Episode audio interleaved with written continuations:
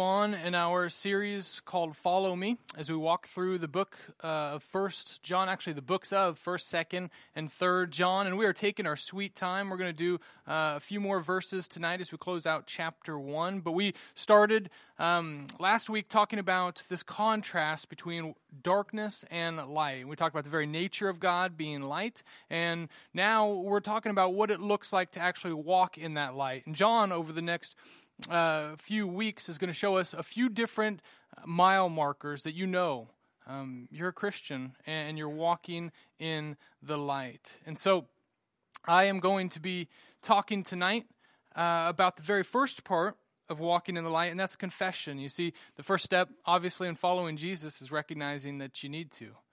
Uh, now, when I say confession, knowing that this is this is the theme for tonight for these three verses, what comes to mind you don't have to answer me, but just ponder. What comes to mind when I say confession? Like, how many of you, when I say the theme tonight is confession, get pumped? You're like, wow. I mean, I love talking about confession. Now, if we were honest, most of us probably don't have super great feelings about confession. Uh, maybe we don't think that it applies to us a lot because we're a believer and we're, we're safe positionally in Christ. And so we think, well, I mean, that's for someone who, who um, is coming into the faith. For others, you think of guilt.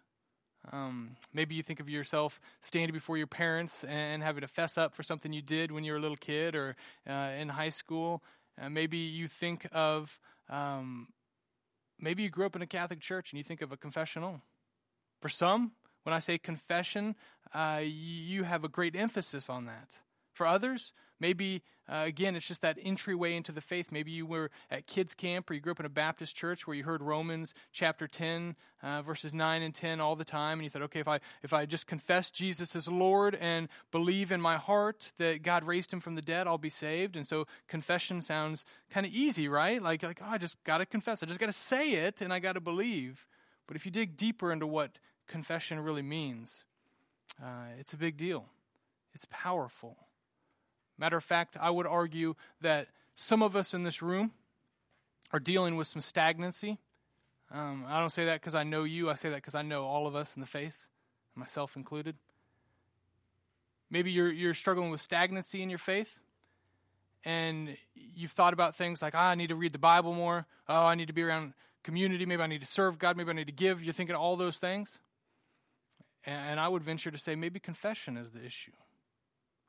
Uh, because I believe that confession in the Christian faith is a blessing and it is powerful, and I believe it's more tied to God's power than it is self pity. For many of us, it's tied simply to self pity. Oh, I, I get it. I know. I'm messed up. I got issues. And then when you sit in that for a while, then a minister takes you and says, "Well, just we'll usher you into just focusing just on God and not your own junk anymore, and just think about God so you don't confess anymore." But the life of a believer is one where you are constantly drawn into a uh, humble dependence and reliance on the Lord. This is why we talk about uh, making disciples and the, the command. Uh, what does it do when you say, I'm going to devote myself to making disciples? You have to be reliant on the Lord. Uh, when we talk about taking steps of faith, you have to be reliant on the Lord. But when we talk about confession, confession makes you reliant on the Lord. That's the posture of a growing believer. It's the posture of someone who sees God's power. Think about it. You see uh, someone in your life who's struggling with addiction, regardless of what kind of addiction. You see uh, the turning point is when? When all their friends tell them, hey, you got a problem? No, it's when they realize, I got a problem. Like, I know I got a problem. Maybe they were close to death. Maybe it was just a, a hit them like a ton of bricks. But it's when they confess and they realize, I got an issue. That's when things turn around. We, we use analogies about working out on a regular basis. What, what makes someone want to exercise and be healthy and eat right? It could be that someone says, hey, you need to eat right. But more times than not, it's looking in the mirror and being like, that's me? that's what I look like? Or maybe you have a health scare. Confession plays a huge role in realizing I, I know deep down I got an issue. Not just I'm saying it, I know I got an issue. Let me take this even further. How many of y'all were bullied when you were a kid? Or maybe even as an adult? Or where someone degraded you and said, You're not good enough. Maybe you're too small. Maybe you're too nerdy. Maybe you're just an outcast. But whatever it was, whatever form it came in, it was making you feel like you weren't good enough. Some of us who have had those experiences, we think, yeah, I remember that time very clearly. There was this one guy on the playground, he did this, or there's this guy on my football team, and he did this, or there was this girl that I was in the dorms with in college, and she made me feel this big. And some of us, we spend our entire lives fighting, with that as the motivation, fighting against that idea that we're not good enough and it makes us climb the corporate ladder, and it makes us try to excel uh, in our relationships. And the world would say, Yeah, that's the underdog story. They say, You're an overcomer. All with this motivation that someone said once upon a time, You're not good enough. And you said, I am good enough. Even though the world might say you're an overcomer, God might say you're wasting your time. What if I'm not in any way, shape, or form advocating for bullying. Please understand me. But what if the basic understanding that, man, you're not good enough when it comes to a holy, righteous God? Like, He's got standards, you can't meet them. What, what if that's true? Isn't it weird that our culture says, man, you got to fight, fight, fight against the idea that you're not good enough, but then you come into the church and we say, if you want true freedom, the first step is realizing you, in and of yourself, you're not good enough. Now, you don't sit in that self pity. You realize Jesus is good enough on your behalf, and that's where the freedom comes from. But that's a hard thing for us to wrap our minds around, isn't it? So, as we walk through this tonight, I want, um, I want you to see how much of a blessing confession is and what it does to us. Because if you are actively not only confessing your sins to God, but you are receiving His grace and you're seeing His power, uh, I believe, um, I believe that you're probably a growing believer. And I think there's a lot of folks in the church who have gone from prayers of "I need you, Jesus," "I need you, Jesus," to God. God, thank you that I'm not like them. And that's the difference between pride and humility. And confession is the conduit, the vessel, the gateway to a humble life in Christ. So, this is going to be fun. Do you believe that? This is going to be good. So we're going to be in 1 John chapter 1 verse 8, 9 and 10. Verses 8 and 10 are very similar, so they're parallels and we'll um, we'll, we'll hit 8 a little bit and uh, not as much on 10 and we'll park mostly in verse 9 tonight. So if you got a Bible, we'll be in the ESV translation. If you don't have a Bible, we got them right behind that welcome center. We'll hook you up with one and that is our gift to you. Verse 8. John says, "If we so that's you and me. If we say we have no sin, we deceive ourselves, and the truth is not in us. All right, let's stop and talk about that. First thing we see don't pretend like you don't need Jesus. Don't pretend like you don't need Jesus. A Few key words we see here. Say, this is the idea now of confession.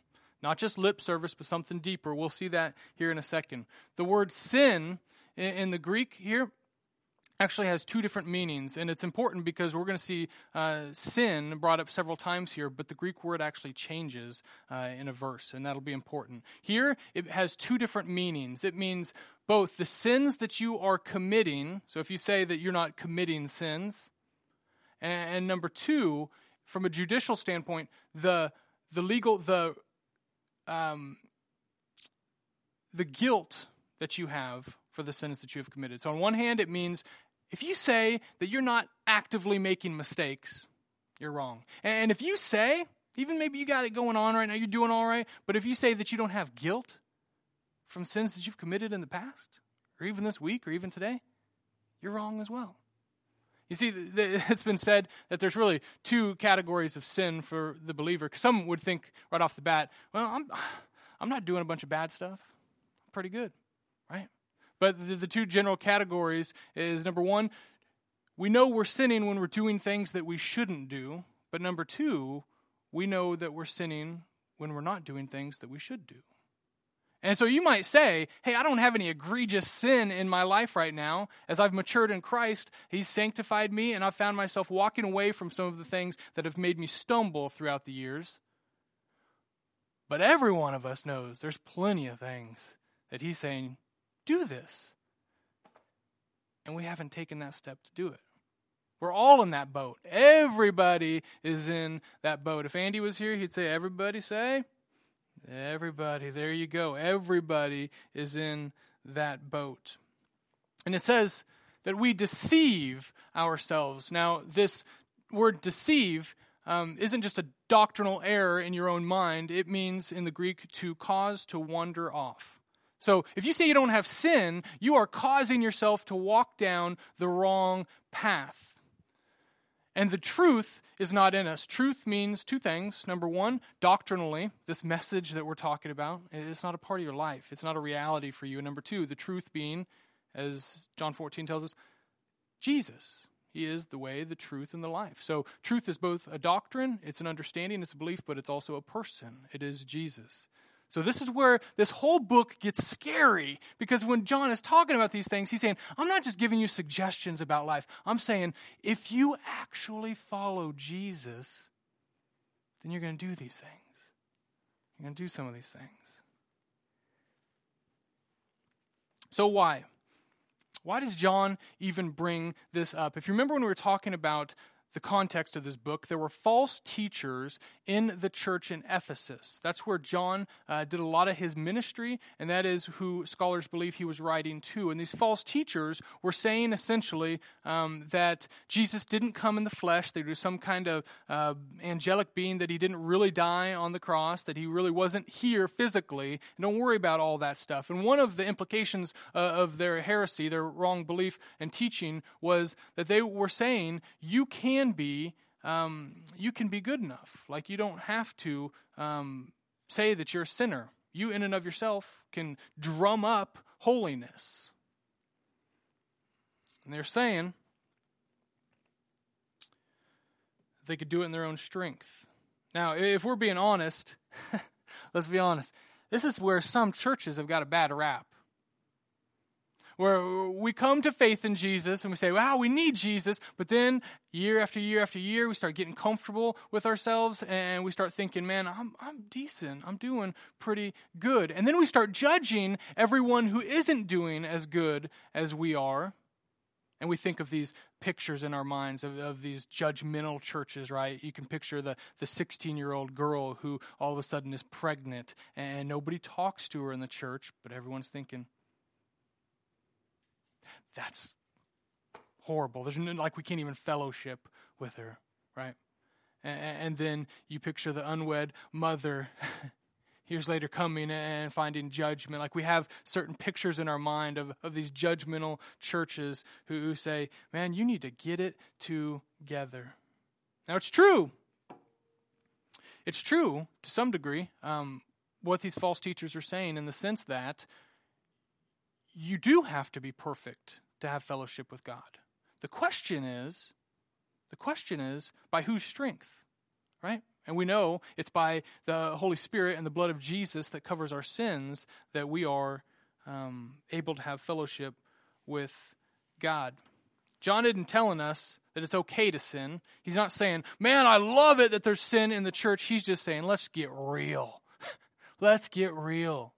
If you're going to sit up on your high horse and pretend like you don't have messed up mistakes, things going on in your life, does it mean it's okay? No. Does it mean that, that we should just say, hey, let's just live however we want? No, of course not. But if you get to the place, and I think a lot of Christians are, where if you believe in your mind cognitively that you're a pretty good person. Some of us, as a, as a preacher, I got pet peeves. One of them is when people say, I'm a good person. Like it just eats at my soul. It just eats at me. Jesus, in Luke 18, when the Pharisees say, Hey, good teacher, and he stops him before, before he even answers a question, Why do you call me good? Only God is good. This is God saying this. Of course, they don't know at that moment he's God, but Jesus in his flesh is saying, No one's good, just God. Course, Romans 3:10 says there is no one righteous, no not one. All have strayed, all have gone their own way. But if you've come to the place where you believe that you're a pretty good person, then the blood of Jesus doesn't mean anything to you. And so that's why maybe you don't see God's power in your life, is because you flat out just don't really think you need it. And most of what we talk about becomes a suggestion or an option and not something you're desperate for. I remember when I started a little lawn care business in Hutchinson. I've mentioned this several times, but at the beginning of, of this lawn care business, I felt really insecure. I was a convicted felon. I couldn't get a job as a dishwasher at Carlos O'Kelly's or Montana Mike's or anywhere else in Hutchinson that I applied for. No one wanted me to be working for them. And so I said, well, I got to make money somehow. So I, I, bring my old AD4 Chevy truck and uh, take out a $3,000 loan and buy some mowers. And I got a trailer I built in high school with a old Oldsmobile axle that I welded onto a frame and said, okay, I'm going to haul this down to Hutchinson and see if I can't start a business. And I did. And at first, I was really insecure because I thought, I don't know anything about business, but I had an entrepreneurial spirit. Let's just give it a go. Got no options. And then it started doing well. And two months in, I say, get rid of my $3,000 mower. I need something better. And so I'm taking out loans, and the business is growing. And within the first year or two, it started to do well enough to where, um, you know, I, I bought a little house and things were, were going well. Somewhere down the line, I started to believe I was somebody. You ever been there? I started to believe, like, maybe, maybe this reason this whole thing's going so well is because maybe I'm the next up and coming young business guy. Lawn Care Weekly will have me on their front page saying, Look at this little guy who started a podunk business in Hutchinson, Kansas. I'll tell you what, I didn't have family in Hutch, I didn't have many, many friends.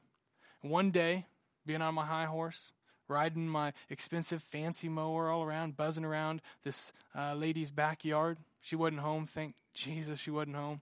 And it had rained a little bit earlier in the day. Of course, when you're in commercial lawn care. You got to mow no matter what. And I go under her swing set. There's barely any grass there, but I had to go in there. And you know how sometimes there's puddles and whatnot? Well, there weren't any puddles, but it was kind of muddy. I bury my mower. Like it goes down in this thing. We're talking like eight inches of mud. Uh, there, like I, this is a heavy, heavy, hundreds of pounds to move this thing. I can't budge it. I'm spinning. I am ripping her backyard to shreds with my mower. Keep in mind, she paid me for 20 bucks just to mow her lawn. And now I'm under her swing set, just spinning and tearing her stuff apart. I didn't have anyone to call. I saw two dudes. This is my pre Jesus days, keep in mind. I saw two dudes down the way. I drove to the liquor store, bought them a six pack of beer, show up at their door, don't know these guys from anyone else, and just say, hey, I buried my mower in some mud. Will you guys help me? Here you go. And they looked at me. They were just a couple big old country boys going to JUCO there in Hutch, and, and they said, sure. And they came out there and they bailed me out. They lifted this thing out of the mud. Talk about humbling. You find out you're not as cool as you thought. You're not as cool as you thought. And that's what confession reminds us. And I'm afraid that Christian culture has got to the point to where we even see sin in the church. We think that can't even be a Christian church. And yet John is saying the opposite. You can't even be here in fellowship with us if you aren't admitting you got junk. You got issues. And so we've made this culture that is so prim and proper and doesn't want to even give a hint that we don't have everything together. And John, he's letting us know listen, you want to know what the church looks like? It looks kind of messy because we are coming here confessing we have issues. People say all the time, well, the church is hypocritical. The church is hypocritical. And I think, uh, maybe, but I don't know what church you're part of because if you're a part of a church that says, we need Jesus. There's no hypocrisy in that. We're saying we need him. That's why we're here. Jesus is the one cleansing us, but it should be messy that we're saying we need Jesus. Verse 9. If we confess our sins, he is faithful. This is the famous verse. If any of you got saved going through the Romans road, uh, they probably jumped over to 1 John 1 9 at some point. If we confess our sins, he is faithful, that's Jesus, and just to forgive us our sins and to cleanse us from all unrighteousness. Number two, the habit of confession. Now, the word habit I'll explain here in a bit, but the habit of confession. Some key words we want to talk about. Number one, simply this beginning clause here if we confess our sins and then cleanse us from all unrighteousness, if your confession is not tied to reception, it is just self pity. The power comes in that you're confessing you need Jesus and then you receive Jesus. If you're not receiving, then it's simply self pity. But he says, if we confess. Now, this is where this is simple and small, but this is where the whole night changes, at least in my mind. Because again, we can say confess all day long, and for some of us, it's just lip service. That Romans 10 passage, we say, believe. Okay, I believe, right? Um, and confess that Jesus is Lord and you'll be saved. Okay, I can say that with my mouth, right? But the word confess in Greek is not just to admit, it is to acknowledge.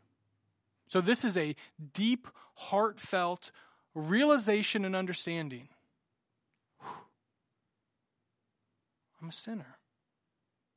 Not just I was told I was a sinner, not just I want life to change, and so I'm going to pray some prayer. I got, I'm a sinner. And this breaks God's heart.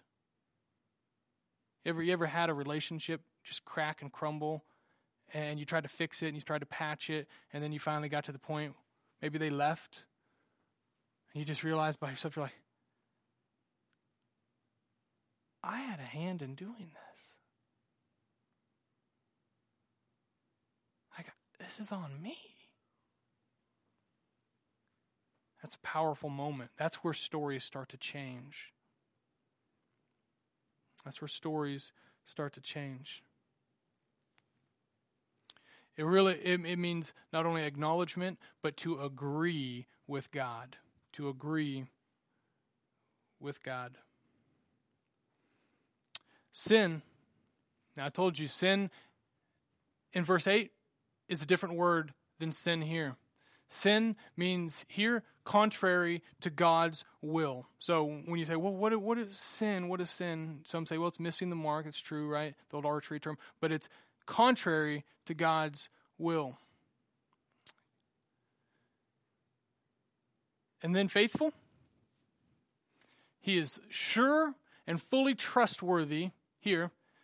God is sure and fully trustworthy and just. This is a legal word here. He is just to forgive us our sins. The word forgive it means to pardon, to remove guilt. And so there's there's two aspects which I'll explain a little bit in a second. There's this legal aspect and this relational aspect of forgiveness and confession. Now, we're going to see in chapter 2, he's going to talk about Jesus being the propitiation for our sins. There's a lot of legal jargon, and the idea is God, as judge over us, is just to forgive us when we confess. There's this legal implication here, but then there's a whole other side that's relational, and that, that'll make sense in just a little bit. But just means legally what God requires, and forgiveness is to pardon or remove the guilt. I, I know we all have a basic understanding of forgiveness, but like I really struggle for a lot of years with God's definition of forgiveness to remove guilt. To remove guilt.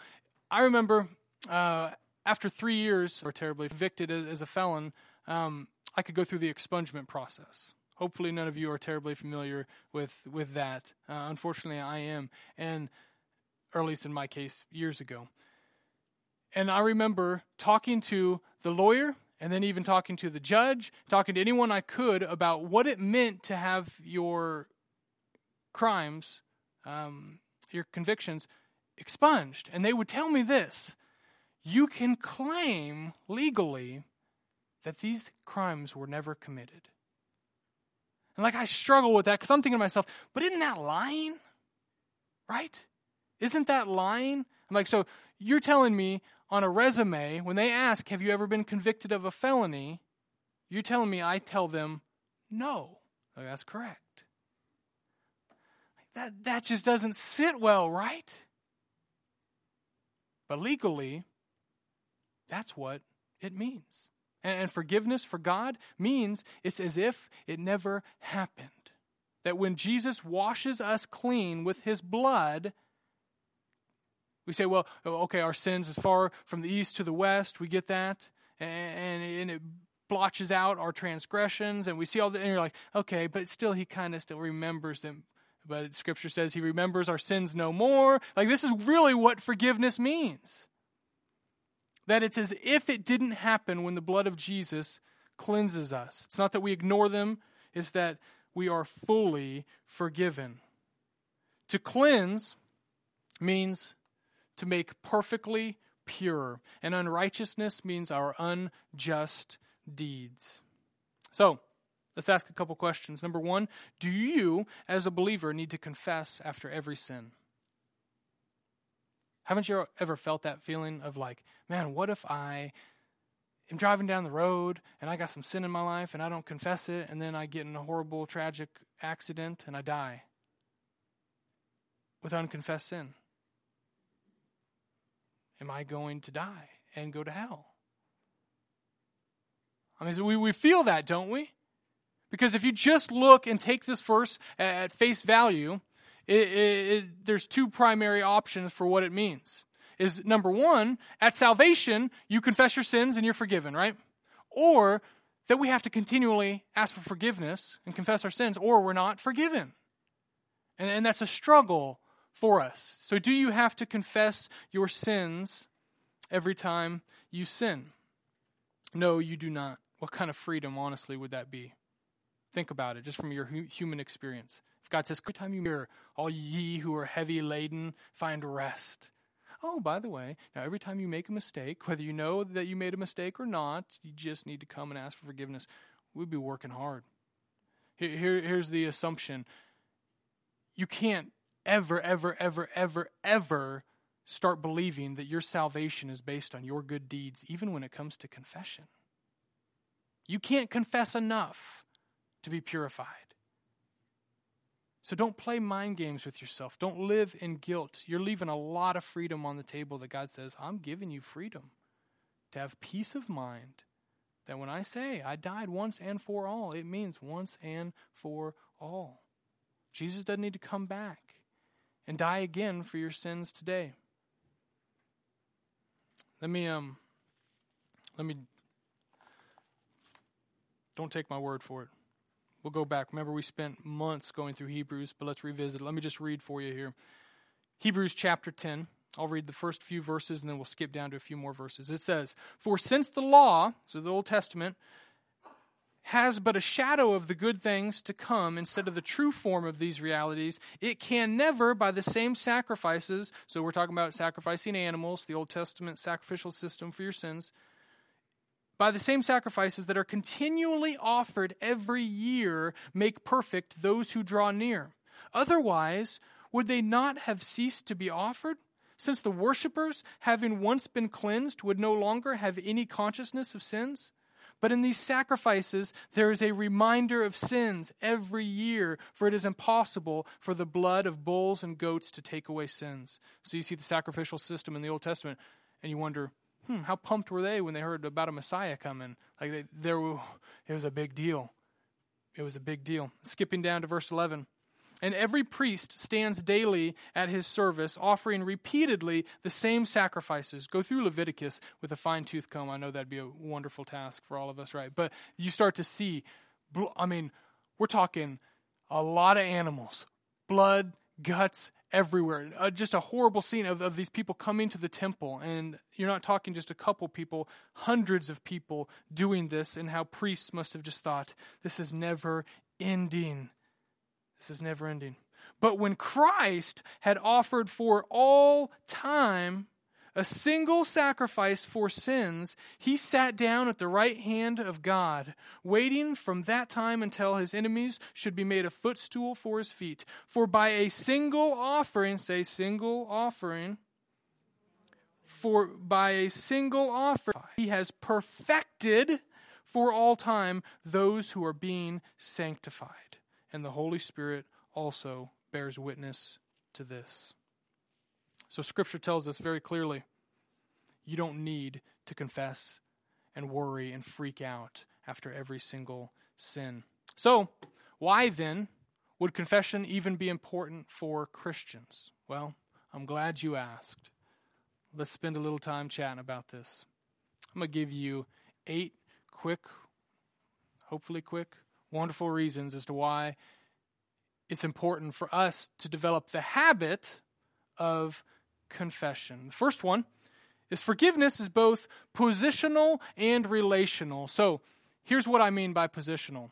The legal understanding of Jesus' death on the cross meant that when you place your faith in Jesus, whether it's at kids' camp, whether it's here tonight, whenever it is, when you place your faith in Jesus, you are cleansed of your sin, past, present, and future, by Jesus' single sacrifice. So you can rest in that. Your position in Christ is secure and it does not change. It cannot change. If you believe it can, you're saying Jesus' sacrifice isn't good enough and I need something else. And that's a really hopeless place to be. So, positionally, things can't change. You place your faith in Jesus, you are secure. But there is a relational aspect. How many of you, when you sin against a loved one, a spouse, your kids, a coworker, it gets awkward until you come and talk to them about it and say, "Listen, I, I recognize I made a mistake, and I just want I just want to apologize. I'm sorry for that." There's a fellowship that's broken, is there not? So when it comes to God's family, when you sin as a believer, God doesn't kick you out of the family, but you grieve the Holy Spirit, and it's going to feel a little bit awkward. And, and you see through Scripture you get into Corinthians, Paul saying, Some of y'all, you've been taking the Lord's Supper all crazy, and dudes, you've been treating your wives mean. That's why you're not hearing from God. Now, don't let your mind go crazy with this. You'll think, oh no, fellowship's always broken, everything's messed up. No, just from your human experience, recognize that if you are building up sin over and over and over, you're not confessing it, it's driving a wedge in your experience with God as a father. Doesn't mean you're going to hell. It just means relationally, you wouldn't do that with any relationship on earth and say it's healthy.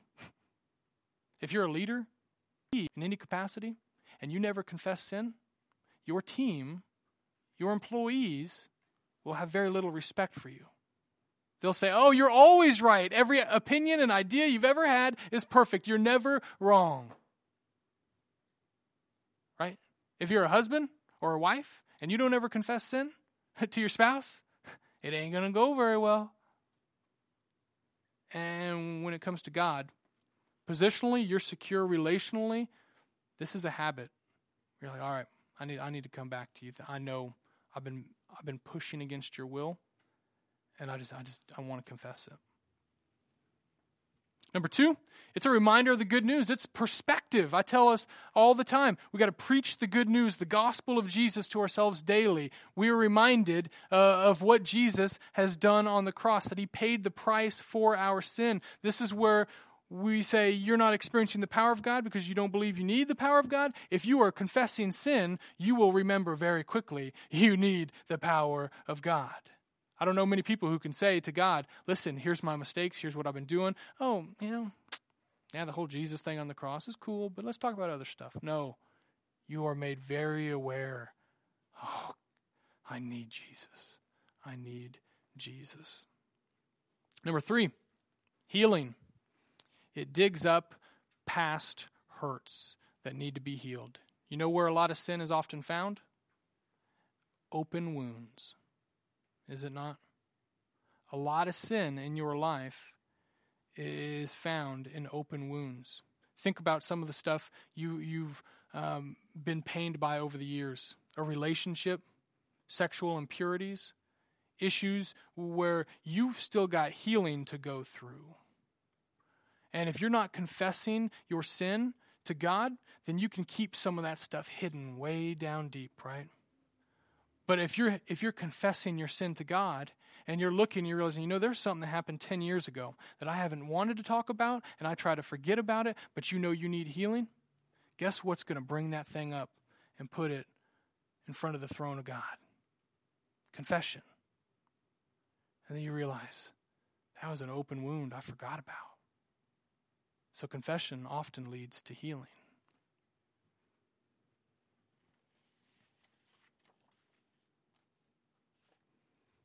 And along with that, number four, it discourages, and this is not an exhaustive list, although I might exhaust you in it. It is there's there's plenty of more things here. Number four, discouraging discourages hidden sin from building up. Well, the Hebrew people in the Old Testament, if you look through the Psalms, you'll see a couple phrases over and over and again. One of them is, I lift my voice up to the mountains, to the heavens, to the Lord. Now we see that symbolically, right? As like, oh, I just prayed. But guess what? It was not uncommon for the Hebrew people to practice prayers out loud. Do you pray much out loud? Or, or are most of your prayers just internal? To practice praying out loud with confession is a big deal. I'm not saying get around all your buddies and do that, although that might be healthy, but even alone. If you verbalize your mistakes, it does something to you. You know what it's like to have something lifted off your shoulders, the feeling of relief. And you realize, wow, I, I got stuff in my life built up sin, junk. And you verbalize it in confession, you will probably, probably be less likely to continue to build up hidden sins. And this will help you not only in your relationship with God, but your relationship with other people, right? It's scary to have secrets of sin, is it not? And if you find yourself able to verbalize these, you realize, I don't want this building up in my life. Number five, it develops humility. How many of you love to say that you stink at life? Anybody in this room find joy in that? Not many of us, right? It's only one of us. We'll talk later. We'll do some counseling. We'll, we'll, not many of us enjoys saying that we me- we mess up. But it's going to develop some humility if you can tell the God of the universe, I mess up. And again, that will translate into healthy behavior with other relationships in your life. Some of us, we cannot, we just struggle. We cannot admit that we're wrong. If you practice confession with God, you will find it easier to confess and admit that you're not all that uh, to those around you. Number six, it guards against pride. Humility and pride obviously are, are, separated there, they're the opposite of one another, but it guards against pride. Let me read to you a little Bible story. One of my favorites. You can just listen along. This is a parable that Jesus spoke in Luke chapter 18. He said, verse 9, He also told this parable to some who trusted in themselves that they were righteous and treated others with contempt. Two men went up into the temple to pray, one a Pharisee and the other a tax collector. How many of you remember the story? Anybody? The Pharisee, standing by himself, prayed thus God, I thank you that I am not like other men, extortioners, unjust, adulterers, or even like this tax collector. Now you got to believe in that moment, he was thinking, that's a noble thing to pray. He wasn't doing that to be a jerk. That's really what his heart believed. I fast twice a week, I give tithes of all that I get, but the tax collector, standing far off, would not even lift up his eyes to heaven, but beat his breast, saying, God, be merciful to me, a sinner. I tell you, this man went down to his house justified rather than the other. For everyone who exalts himself will be humbled, but the one who humbles himself will be exalted. exalted by God. It guards against pride. This is important. I wish I didn't have this story. I don't know if you know this or not. Sometimes I'm not super sensitive and I say stupid things. that might be news to you. Let me give you an unfortunate example. We were in Grow Group last week, and there was um, a young gal in the group that was talking about having a difficult time um, trusting God with with uh, her pregnancy. Now, this is a common thing for young mothers and fathers, especially for a first child. We're talking about God's sovereignty and having issues of, of, of maybe trusting Him as being sovereign over part of your life. So, me being incredibly um, helpful and willing to uh, comfort her, thought, what stories do I have, faith builders, that can help? So I proceed immediately to tell her about the time when Silas was born, and four hours after he was born, he stopped breathing.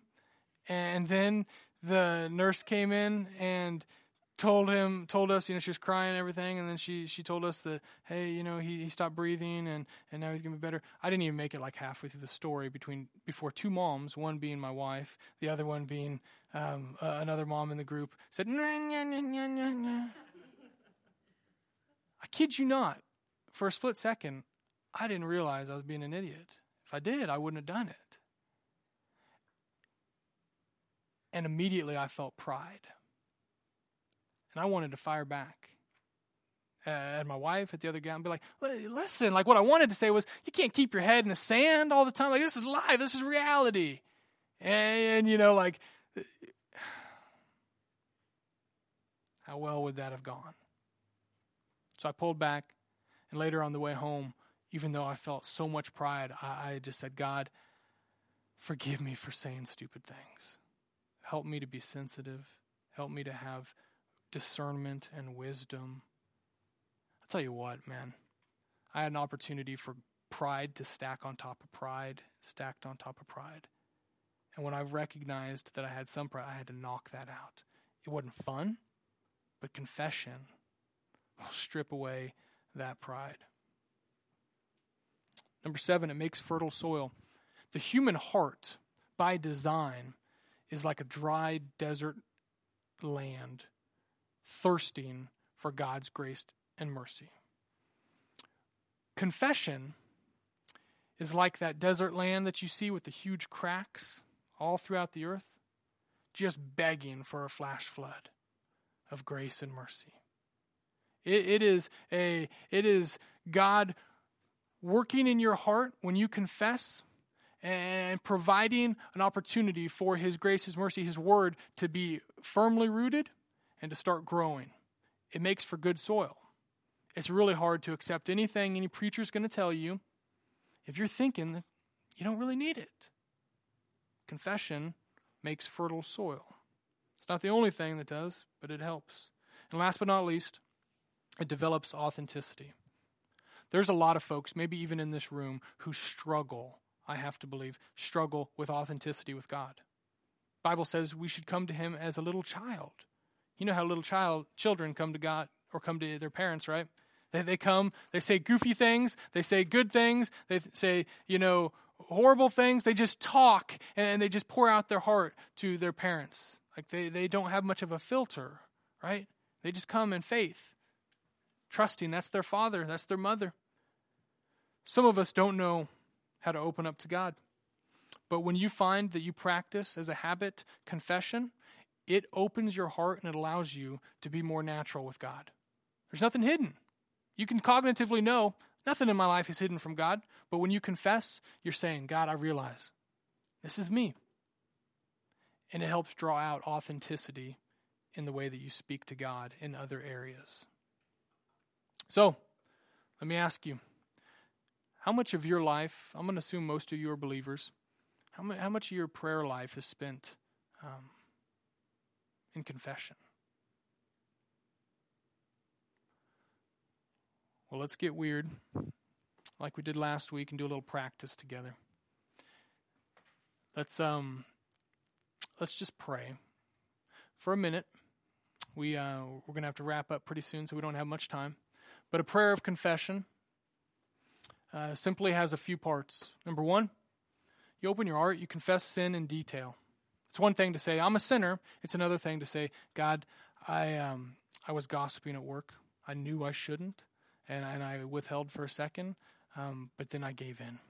And I said this about this person. I said this. It, it, it just just pulls at the heartstrings. Number two, asking for God's response to listen, to dwell. You know, the Word of God says he, he will receive that sin. He wants to cover that sin. It's another thing for you to ask Him in prayer God, how do you respond? To let Him speak to you, to dwell and meditate on His response to your sin. That's a powerful thing. I could tell you all day long how God feels about your sin and what He did to pay the price for it. It's another thing for you to hear it straight from Him. And last but not least, to receive it, to thank Him for what He's done. So I just want to pray with you for a minute. And at the beginning, I'll, I'll lead you in the prayer. At the beginning, I want to um, I want to give you a minute to confess your sin silently, um, to to go in detail with maybe some things He's been convicting you about lately, and then I'll, I'll continue to lead us in prayer from there. So let's pray.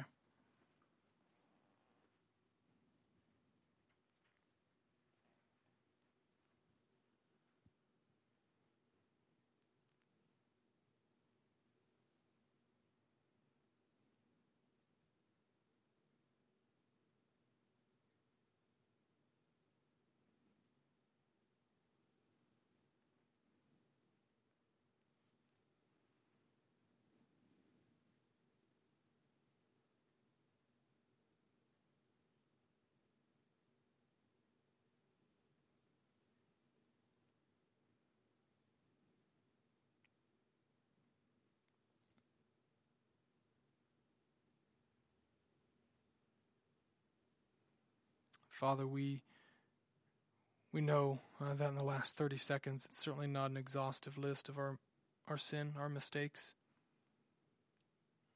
But Father, we um, we recognize our, our great need for you, and we know that your word says that you will, you are just to forgive. So God, we just pray that you would you would tell us what's your response to our sin. God, we just want to listen and hear from you, from your heart.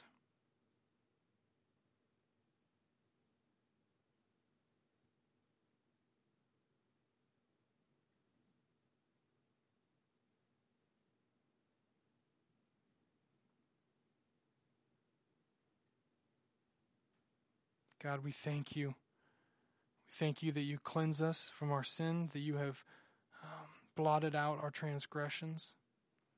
Father, you are good. God, we are reminded of your goodness. And Lord, each one of us tonight, we just receive your forgiveness. Father, we receive restoration. Lord, we know that uh, you will never cast us away from yourself. And Father, um, make, God, make us joyous, um, Father, with your response. We thank you for loving us. Uh, we thank you that there is never an end to your grace. And God, we see your power in salvation, uh, and forgiveness, and restoration. Help us to live in light of that. In Jesus' name we pray. Amen. It's a good habit to pray those kinds of prayers. Last but not least, and we just got a couple minutes. Verse 10 says, If we say we have not sinned, we make him, that's God, a liar, and his word is not in us. Third thing we see confession gives God glory. Two key words liar, one who utters falsehoods. So if we say we haven't sinned, that's what we're saying about God, is that he, calling us sinners, is a liar. And his word, logos, means both um, the message, but also Jesus. Remember, verses 1 through 4 in the same book told us that the Word became flesh. It is Jesus. That's what we celebrate at Christmas time the Word becoming flesh. That those two things are not in us. You see, this is what it boils down to. Confession really isn't about our sin, it's about realizing and agreeing with God that he says we need him, that he says we are sinners, but he also pays the price. And so don't fight confession. Don't view confession as something you have to do or, or something that you dread to do, but realize this is God's conduit. This is, this is Him stirring your heart. This is Him saying, You're ready. I, I paid the price. I paid the price. It's like, uh, it's like someone who's about to to give someone a great surprise, a great gift, and they see that they're downtrodden and they're hurting, and the giver of the gift recognizes that they're they're going to change in a split second when they see what I have for them. And God recognizes when we confess and when we're downtrodden, when we realize our sin, He is the one who gives us a great gift. And we know when it comes to receiving gifts, if you are at Christmas time offered a gift from someone you might think it's noble to say, you know what, I got enough. I'm, I'm okay. I don't need any Christmas gift. But you steal glory from the giver who says, I, I thought of you. I paid the price for you. I'm here because I want to give to you. And then it's a beautiful thing. Confession is the spiritual environment of your heart that connects your broken earthly body to God's tangible grace and power. I am. Um, I would venture to say that there may not be a quicker way in your life to start seeing God's power than confession. Let me give you a, an example. I'll leave on this story. We'll, we'll end on this. Many of you know that uh, some folks in the church um, have blessed Tara and I beyond belief in helping to pave a new driveway uh, for us. We lived just a few blocks away, and we had a broken up, cracked driveway. Uh, it was all jagged and sticking up, and and um, had some issues with water and pooling up in places it shouldn't. And so, um, Frank Carlson, uh, he does concrete on a large scale, like airports and highways, and he is really good at what he does. And he is a man of God, and he prompted by God to do this, organized this whole thing, and he he is a worker. Like I worked uh, close to 70 hours last week uh, in ministry, and it was just a long week. And yet I was standing next to him doing the concrete last Saturday, and I didn't even want to mention that because like, he's that much of a worker. It's like, dude, compared to you, like, yeah, just he is just a worker. Well, after a whole bunch of days of good weather and canceled pours, um, we finally had an opportunity to pour 85% of this driveway. And it's, it's a big driveway, like 85 feet long. And so we start pouring it. We get to the end, everything's great, and it starts raining. And everyone sat there and watched. And after the rain stopped, in a couple hours, they came back and they tried to finish it to make it smooth. You know, you don't want any divots in there. Well, they did, and that night it rained a little more, just heavy enough to wash off most of the clear the the top coat. Heartbreaking, uh, knowing there's so much time and energy and money poured into there. Now, in general, the driveway will be fine. Um, just looks a little bit worn. It doesn't bother Tara and I one bit. It's like I mean, we're blessed beyond belief. But for Frank, it tore him up he came into church Sunday like someone just kicked his dog. I mean, he was downtrodden, wondering how in the world could this happen? This guy knows how to pour concrete. Like he, you know what I'm saying? And he, um, he said that after church, the other day, he went over to the house and he started grinding things down, try to make it as smooth as he could. So he's got this big machine and he's grinding it. And he said he was arguing with God. He was he was confessing uh, to God and he was just struggling. He said he was really ticked off and he was saying, "God, why would this happen? Like we did this and we wanted it to be looking perfect, and, and you were leading us to do this. Why would it end up like this?" And he said, as he had this big machine um, that he caught a rock as he was grinding down, and the rock went into the driveway and cut a line like a, like a frown into the driveway. He said he couldn't believe, like, you got to be kidding me. Here I am again, and this happens. So he tries to come back around to fix it, and he catches another rock, and it goes into like a smiley face into the concrete. Like it's in there, it ain't going away kind of stuff. We're talking half inch in, and he said, You got to be kidding.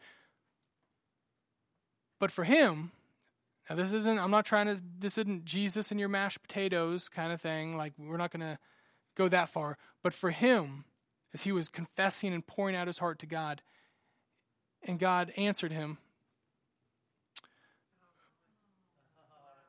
with um, the Greek symbol for ichthus, the, the, what we call the Jesus fish, the, the fish that uh, the early church would have this symbol pointing to the Christ, the Messiah, the Savior.